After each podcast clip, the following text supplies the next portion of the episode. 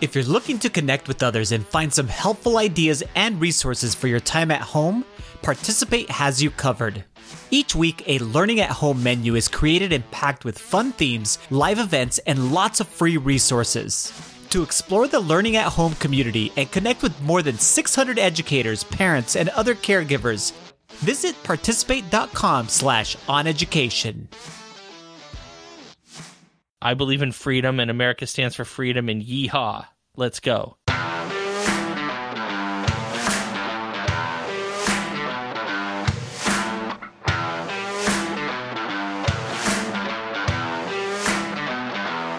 Welcome to On Education, part of the On Podcast Media Network. My name is Mike Washburn. And I'm Glenn Irvin. Friends, we have an awesome pod for you today. We will discuss how we can best celebrate graduation safely, debate whether we should be calling educators rock stars, shout out our amazing moms and wives, and our guest this week is Adobe's head of global education programs, Tacey Trowbridge. Mother's Day yesterday. It was. But we can't Yeah, actually see our moms. I don't know if you can, if you guys are able to go ahead and you can't. You had talked No. about that before too, so you guys I, are still I called. I called mine. Yeah, that's what I did too. Yeah. so yeah, my parents actually didn't get to go out anywhere, and it's really sad. And I think that the generation that is older than us, they really have a hard time making true connections. Like you know, we get onto things. I know on Friday evenings, there's a bunch of different groups. Uh, for example, having a you know a happy hour. Uh, there's coffee edu in the mornings uh, Sure, yeah. using a Zoom or whatever it might be but I don't think that you know, and I don't want to, you know, basically say that all people that are older than me, but specifically my parents who are in their seventies, hmm. they have cell phones and whatever it might be, but it's not like when they call me, they don't FaceTime me, for example. It's just a good way of of being able to describe the difference. They're not FaceTiming me; they're just actually literally calling me like you would traditionally. You're talking on the mm-hmm, phone mm-hmm. um, the text messages between you know my parents and I are super short and they're not really you know long drawn out types of things. I just think it's just because they're not comfortable with that type of medium media uh, to be able to uh, exchange ideas. And then now they're stuck at home and just feel bad for them. I feel bad for my mom. Um, as far as being able to, you know, just get out there and connect with people because that's what she does. So hopefully she's doing great. I know I talked to her, but yeah, kind of I I do feel bad, uh, and I could definitely tell that she was sad as far as you know Not it's being Mother's Day, but people. it's like yeah, hmm, I'm stuck at home. Sucks. yeah, and and a lot of the generations older than us, or even our generation. I mean, uh, to be honest, actually, probably my our our kids' generation is the first generation that I can think of that will consider like online interactions to be equally as meaningful kind of interactions as you know face to face potentially in some cases and uh, they just don't it's invalidated like it doesn't you know it's i just talk to you on the internet now i don't and and it's like uh not as meaningful to them and Yeah. and in some cases it's not meaningful to us either but it's still they it doesn't count to my mom that i called her No. it's like That's when tough. when when i you know but we can't we can't do anything about it. This is kind of just the way it is right now. Um one of the um you know so we we celebrated. We did what we could. I i made i tried to make a good meal and um yeah i got her got her a, a gift and um you know let her let her relax and have a day and um you know tried to take as much of the pressure off as i possibly could and it was good. It was i, I thought i had a we had a good day i think so you know we watched a movie together which is fun we actually and i, I i'm gonna get hate for sure for this but we had never we hadn't watched the last star wars yet Hmm. so the last skywalker yeah, how was uh, that? It was very. I enjoyed it. I thought. I think all the new, the three new ones are very good. Uh, I enjoyed them. There's some weird stuff, but have you seen it? I have not. Okay, No. So so th- there's. I know, but but it was good. I enjoyed it a lot. Um, w- one of the other things that we're doing. I don't know if you do this very much, like with everybody, but one of the things that we've been doing is Cheryl. Cheryl's. Um, Cheryl's been learning Minecraft. Really? Um, yeah, like yeah, she's been That's awesome. doing uh, PD stuff. She was actually in. Um, so Steve Isaacs and and Kathy Chow Isaacs are doing um, uh, PD with a Cana- through a Canadian company um, called uh, Fair Chance Learning that that are very good. Um, and she's uh, in those online sessions. So she's doing PD with Steve Isaacs. Who would have thought, right? That's awesome. Great person to be able to do PD with him Um, For sure. And and Steve's just tickled that you know my wife is in the P- his PD sessions. It's pretty funny. Um, so so she's been learning how to play Minecraft, and one of the things that that has um, spawned is family Minecrafting. So now it's me on my computer in my office, Isaac in his room on his computer. Uh, Jacob has Isaac's old computer in the kitchen because that's Yeah. that's where the little boy's computer goes. He doesn't use it very often, but he can play Minecraft for sure. And Cheryl on the laptop in the kitchen as well. And all four of us in a um in a hosted like so I I start a world in Minecraft Education Edition and host it, and then all four of us join in, and we yeah we're playing we're we're literally playing a Minecraft survival world together. Uh, and yeah, Jacob's obnoxious and as a four year old probably would be. Uh, but it's it's been a lot of fun. Oh, that's fantastic. That's a that's definitely a new development there. Get the whole entire family doing the the Minecrafting. Yeah, It's usually only the guys for us. My wife is not too much of a gamer, so yeah, It's been fun. yeah, that's It's fantastic. It's been fun. It, it, it- I I would uh, I wouldn't be surprised, audience, if you saw a YouTube channel pop up of us four playing Minecraft together because Hmm. um, it might be moderately entertaining uh, and fun, a fun creative outlet. You know, so we'll see. We'll see what happens, but it's been fun.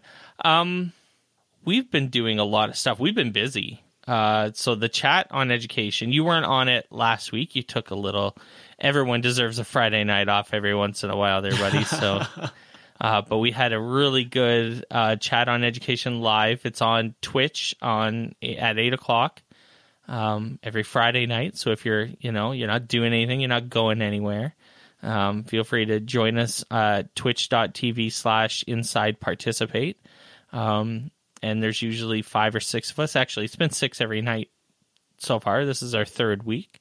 Um, and a lot of viewers. Like like we get 20 25 people sometimes watching this so it's pretty fun.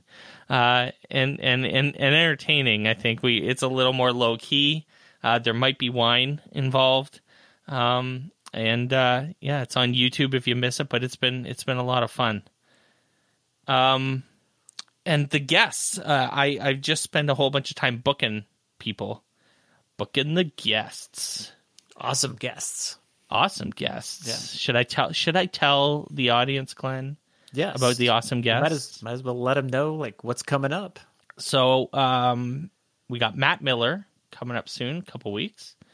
New book just came out, very exciting. Uh, Doctor Adam Phyall just got his PhD, pretty exciting.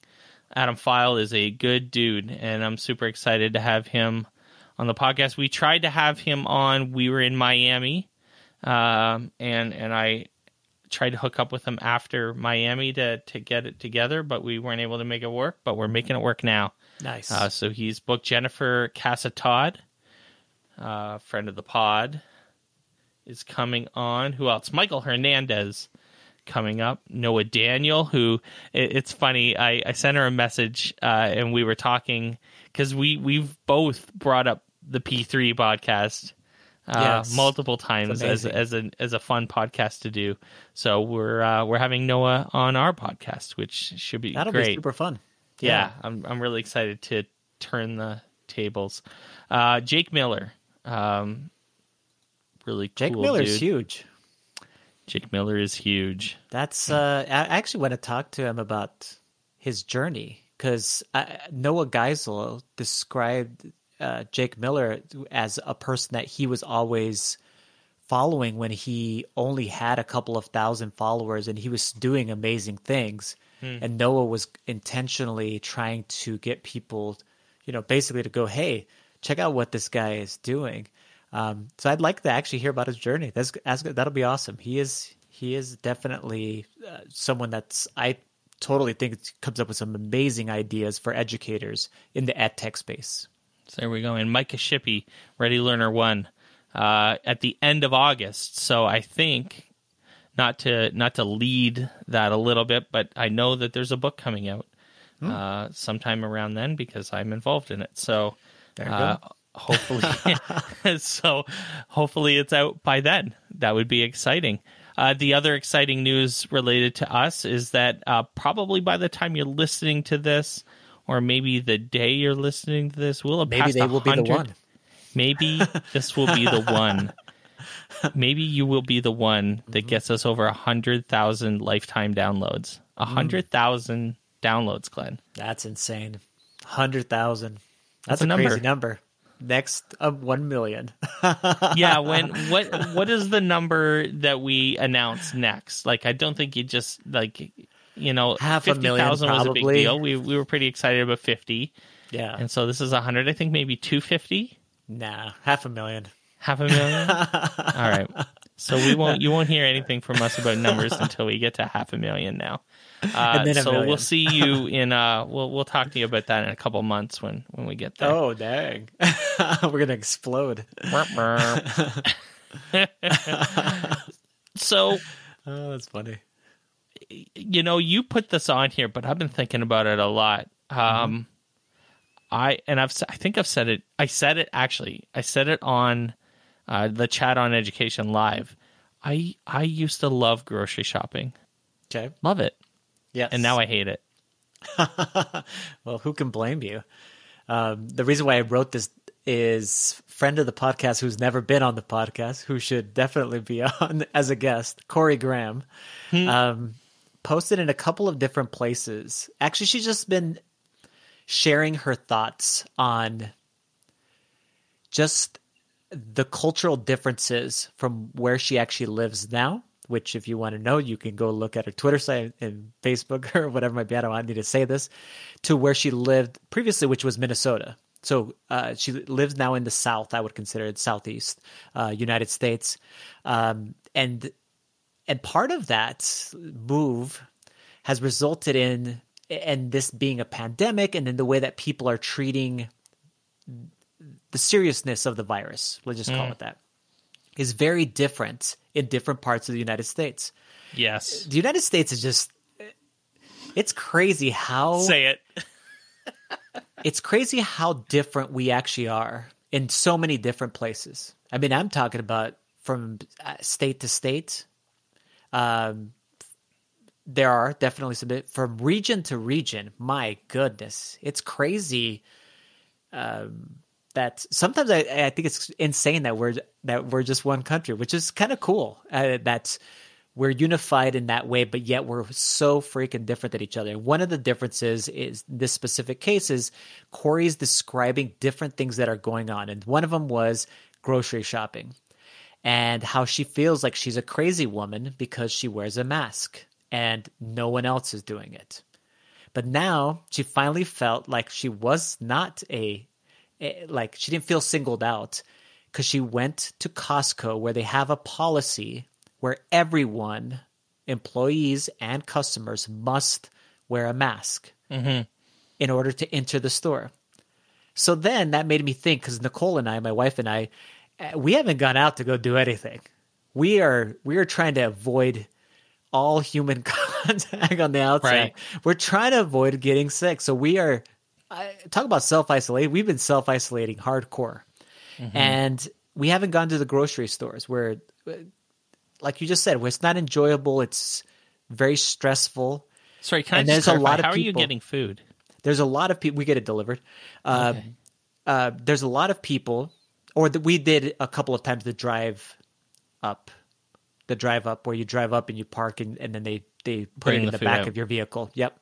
Um, but anyway, there's a lot of people in the regular grocery stores. I'm just going to call them that, that are not wearing masks. I don't know why they're not, but they're not, and it's highly stressful.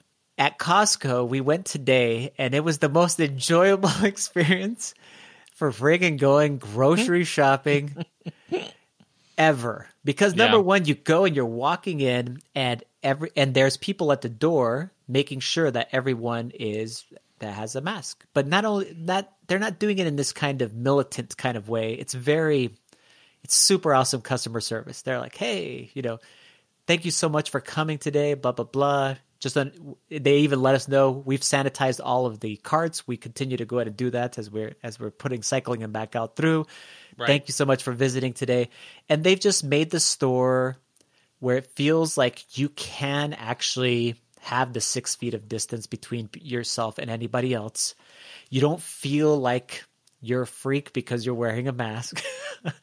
Everyone's doing it, and you're like, it's part of the culture that they've actually uh, built up there, and it's part of the safety. It's and and I. I'm so happy that she shared that and that my wife and I were like, well, let's just go, let's go see what happens, you know? And we came out, we're like super happy about it, uh, about the experience there, about being able to go, hey, we can go back there now and we can go pick up our supplies. We don't have to like Right. order ahead so much time and so on and so forth. So it's, it, it's super important. It's, and it's so different. I'm telling you, Mike, right now. And I don't know where, I know a lot of our listeners are in Minnesota. Um, but I think even in different parts of Minnesota, probably uh, rural versus urban and, and, and different regions as far as even within our state, I don't know how many people are out there and they are n- out there going out to grocery stores and so on and so forth and not wearing the masks, you know? Mm-hmm. and how people are feeling about that. You know, like as far as the listeners right now, how are you feeling about that situation? And I, I, I swear, I think people have now just kind of gone, eh, I'll take the risk. I just swear that's kind of like the, the, the general so sense, like the sense that I'm getting from people is like, Right. eh, let's just take the risk and let's just move forward, um, which is just so freaky and crazy. And and I think it this has that attitude has huge implications on the decisions that are going to be made for next fall in our schools. That's the reason. That's the big connection between my grocery store and the schools. Is is will we be like Costco?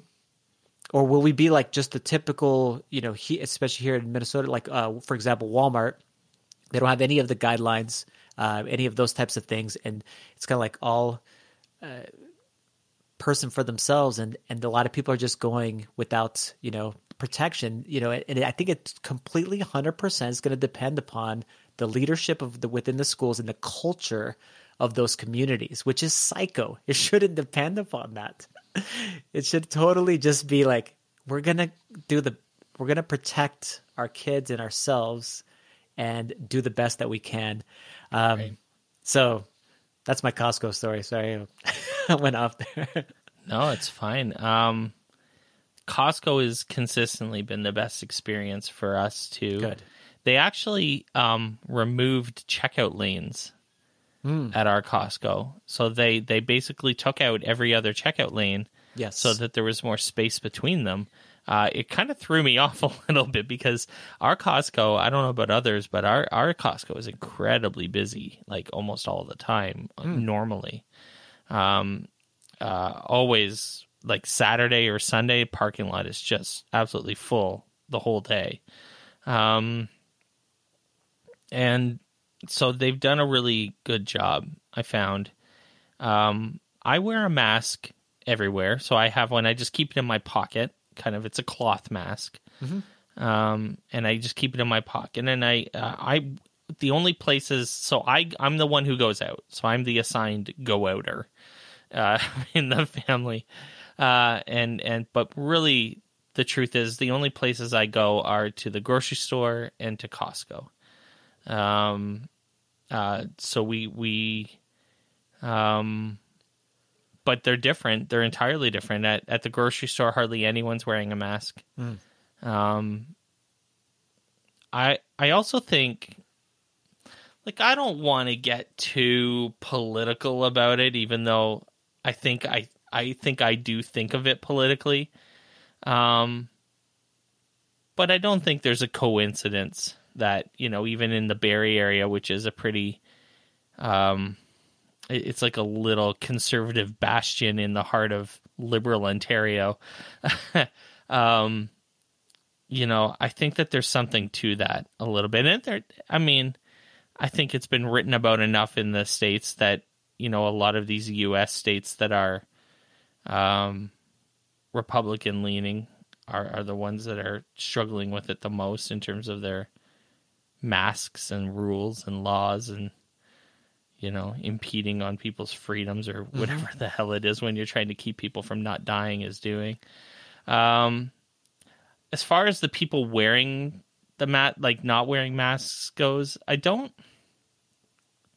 I I don't think I've gotten upset about it. I think I tend to get upset over like the cognitive dissonance of people. Like like I've I've brought it up a couple times the dude in the grocery store wearing like gloves and a mask and like you know, basically wearing a gas mask and like got his hood up over his face and stuff.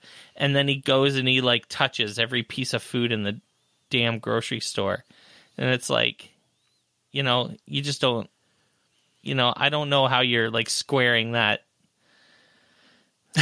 Ugh, I'm just, I, I don't even know how to explain the cognitive dissonance of that. Um, and, and so that, that type of experience is frustrating.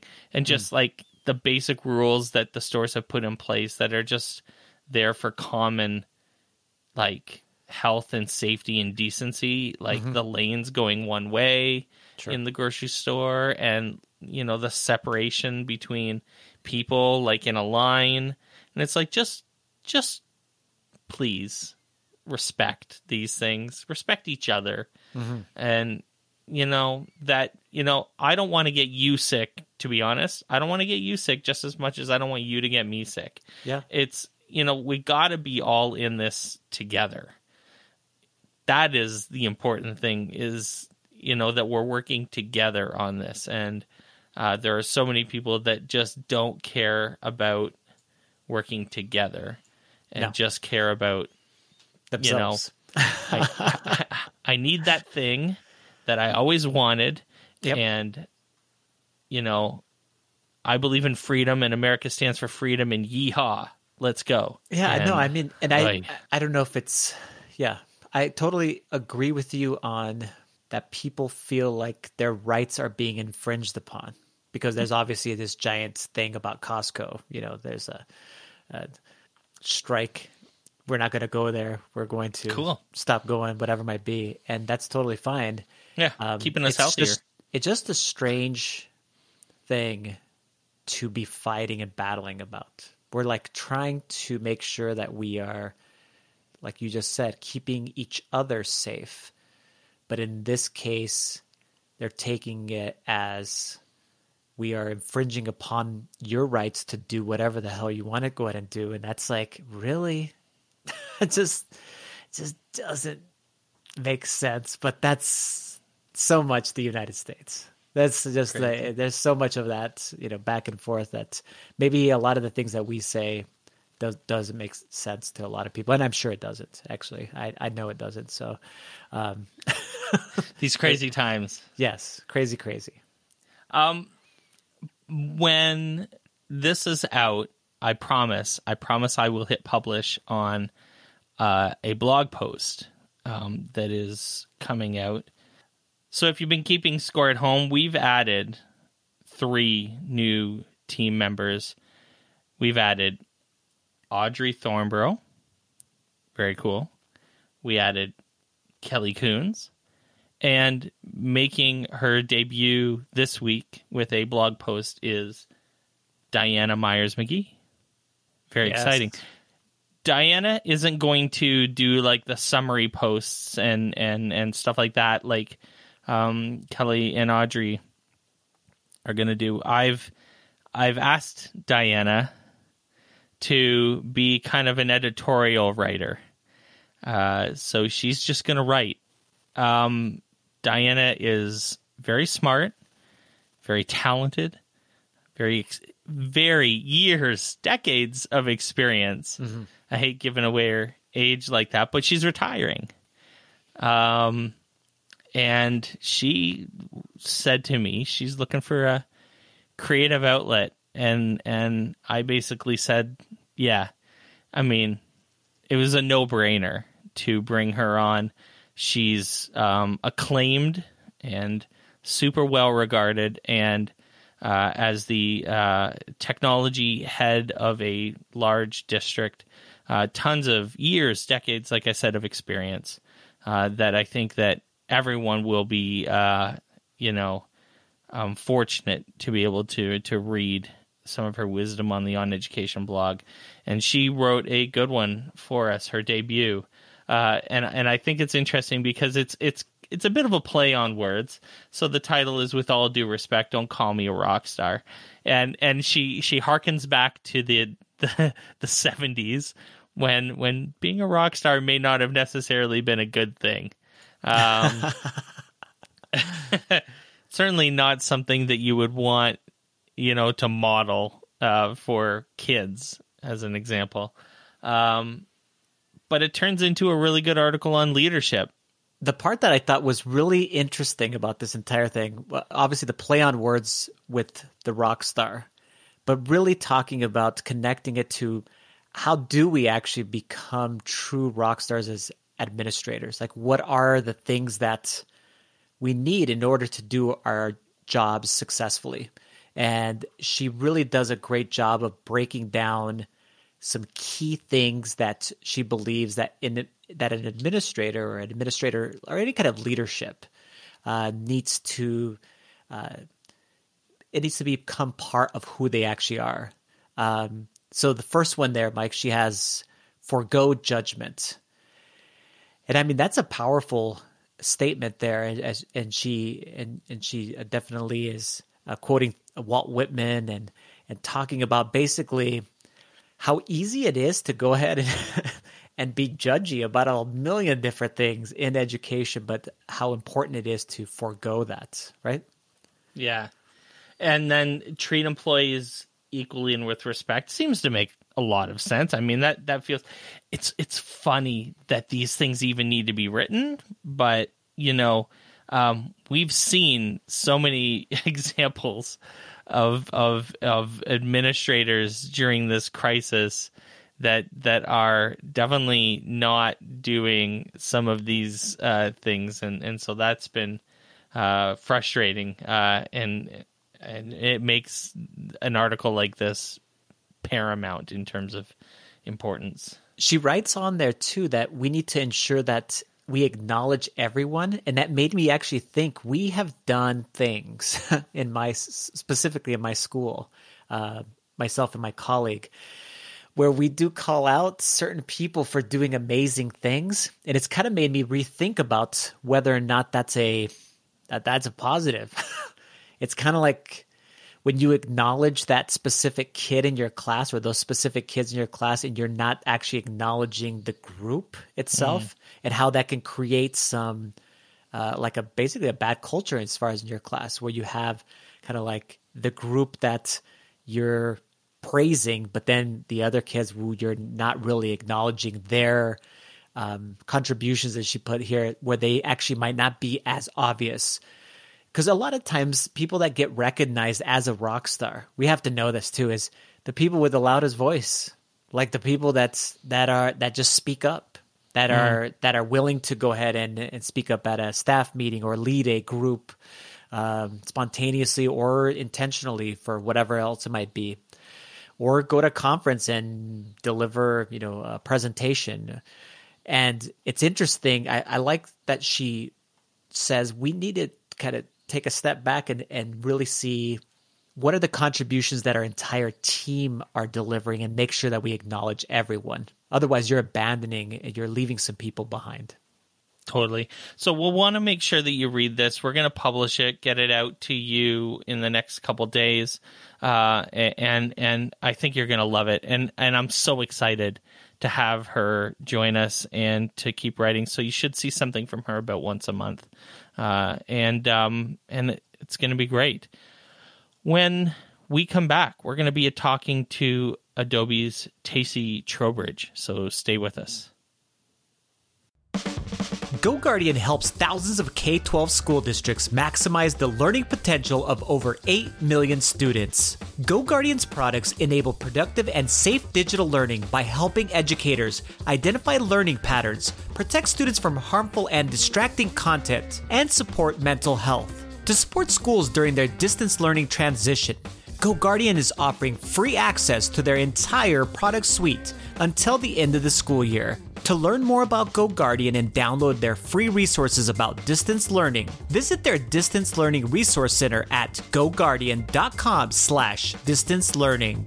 All right, welcome back to the podcast, everyone. Tacy Trowbridge leads Adobe's global education programs and the Adobe Education Exchange, where almost a half a million educators go to find and share resources and ideas and be inspired by other great educators.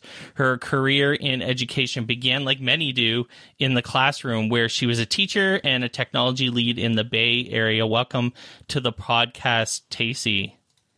Thanks so much. I'm thrilled to be here. Tacy, we'd love for you to share a bit about your background and history and what brings you to us today. Well, I started my career actually teaching swimming. That's what convinced me that this mm. is where I wanted to be. So it sounds like a strange place to start, but I what I in the summers in high school, I was teaching students to swim, and I loved watching them gain new skills, gain confidence, and be able to do things they couldn't do. Um, what that did for me was light a fire of just passion around teaching and learning and real excitement around watching someone gain new skills and do things they didn't think they could do. Um, I then spent some time as a middle school teacher. I taught English and history, and I loved the opportunity to help students develop their confidence uh, and to gain more flexibility with language. As I'd been teaching for a number of years, the tech coordinator in my school dragged me to a conference one weekend that was about digital storytelling.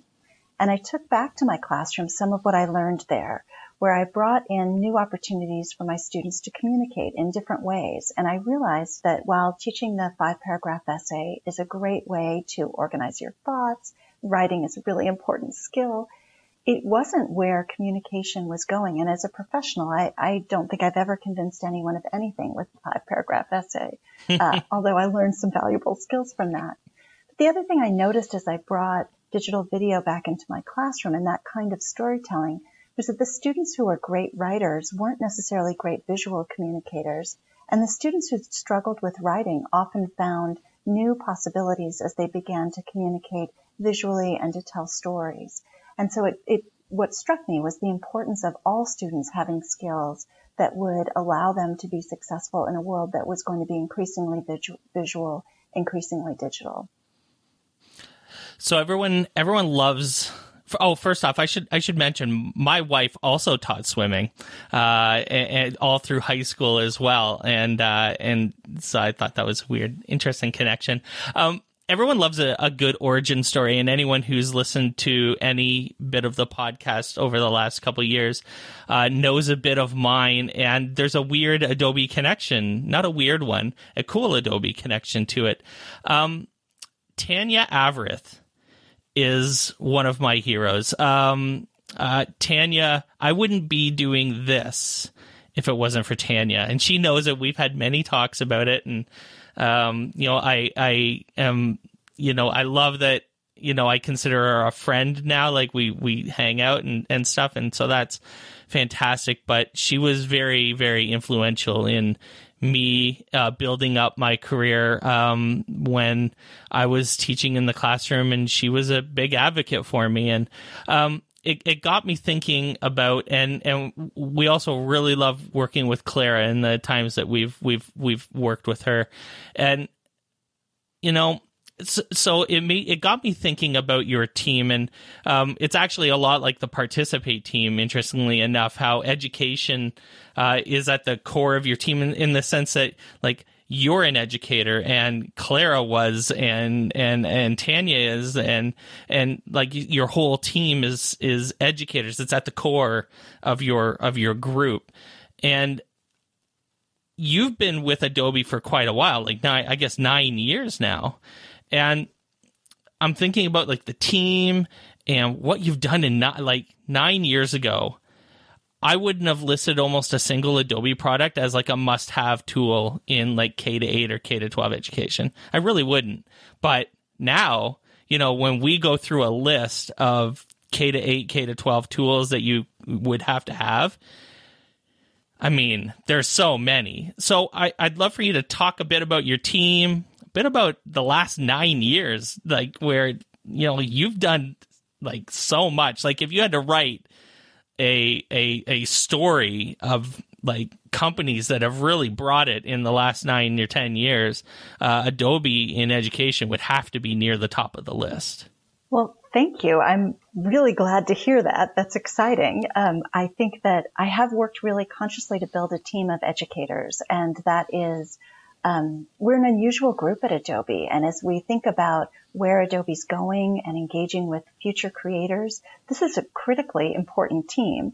And we need to have a voice to lean on the great giant ship of Adobe and shift mm. direction in a right. way to engage the next generation. And one critical way to do that is through educators. So I think of my team as folks who speak education as their first language. Uh, then we also speak technology, we speak design, um, and are, but those are second languages. And so some of what we're trying to do is bring the important voice, the understanding that of being rooted in the classroom and that experience, um, of being able to convey that to a technology company that's designing tools, and then also to be able to think about learning design and the best ways in which we can help educators and students be inspired and empowered to tell their own stories, to gain the critical skills and knowledge that they need. I would say that some of what's helped us over the last nine years is also what's happened in the landscape. Um, when I started as a technology coordinator, um, students came to the lab and I worked mostly with teachers to help them figure out how to integrate technology into curriculum, but the lab was where everything lived. I had the expertise and knowledge. I had the tools. People could come into my space. It is completely 100% the opposite now that students come in with all of the tools that they need even just on their smartphone. They come in with experience and with interest outside of the classroom. And so the role of educators has really shifted.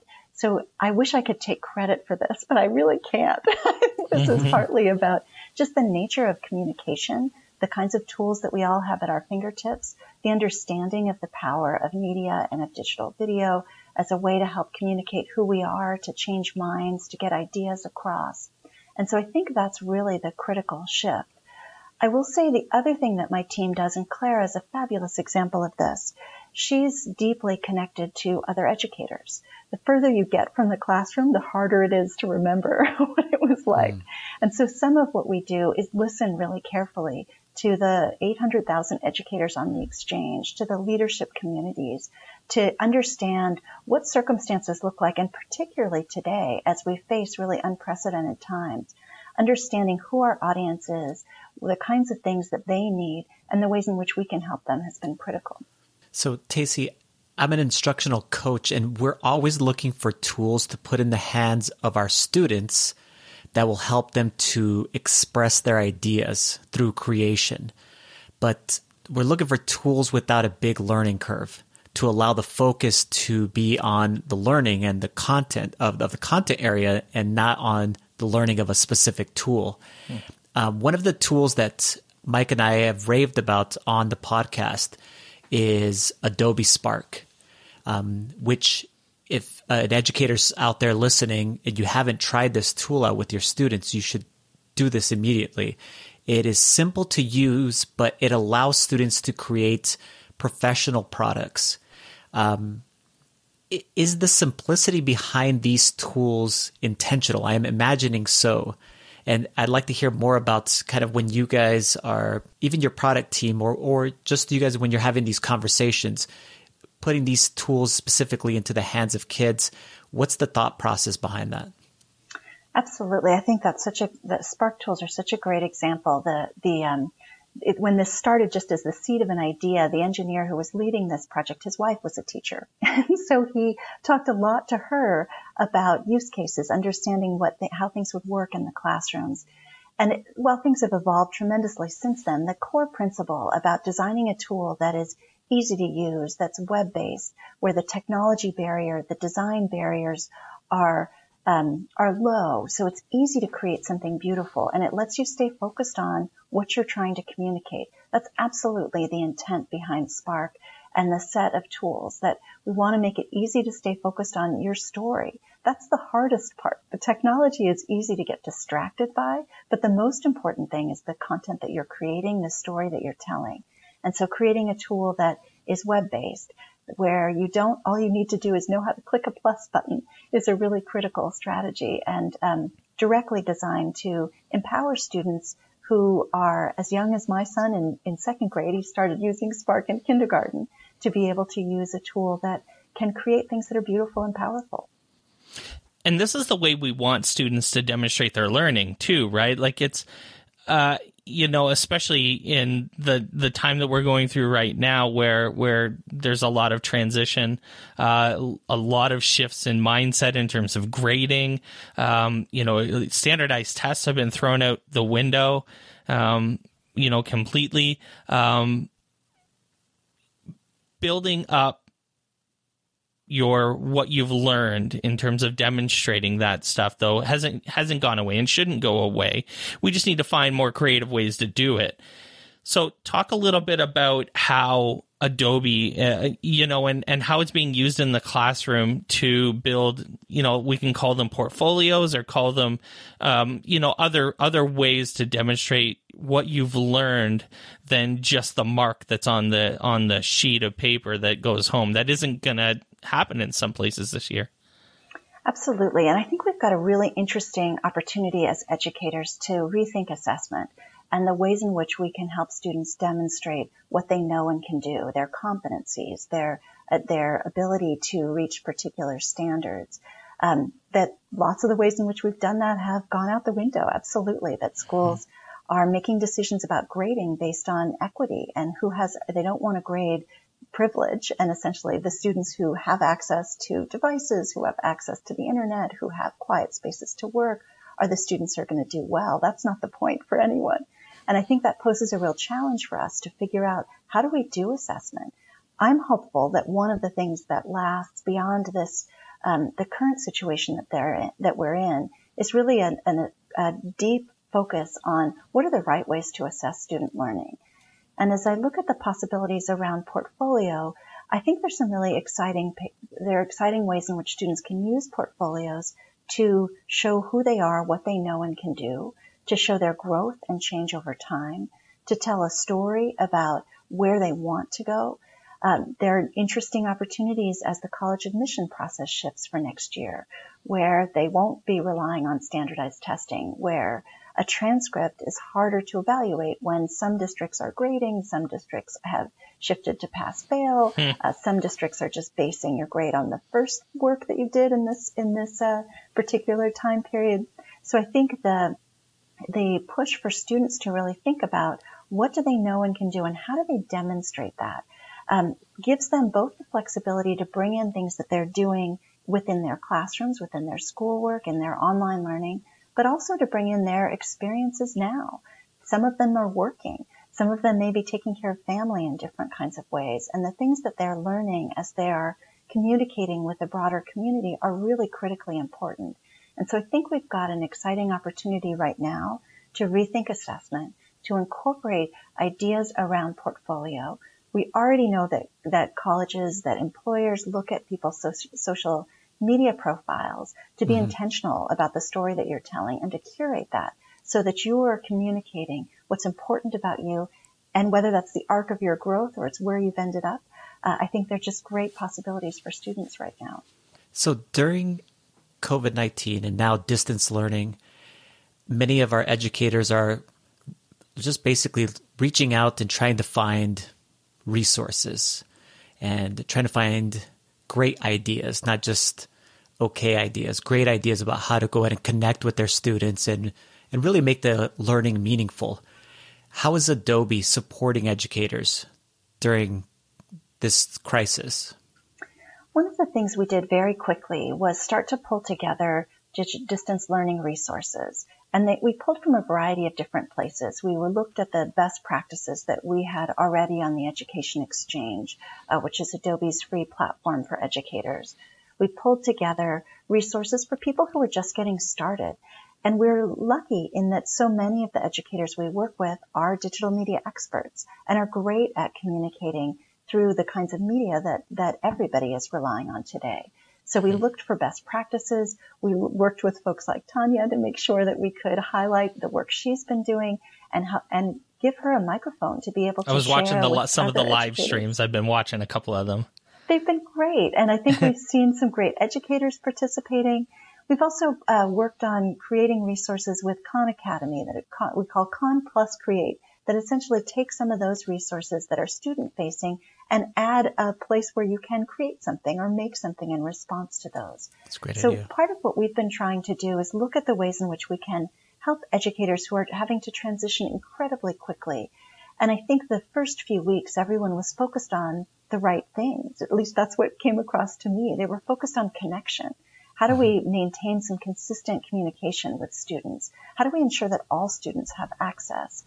And I think where we're heading is also really interesting. Whereas we move beyond the crisis into how do we really ensure that learning happens well?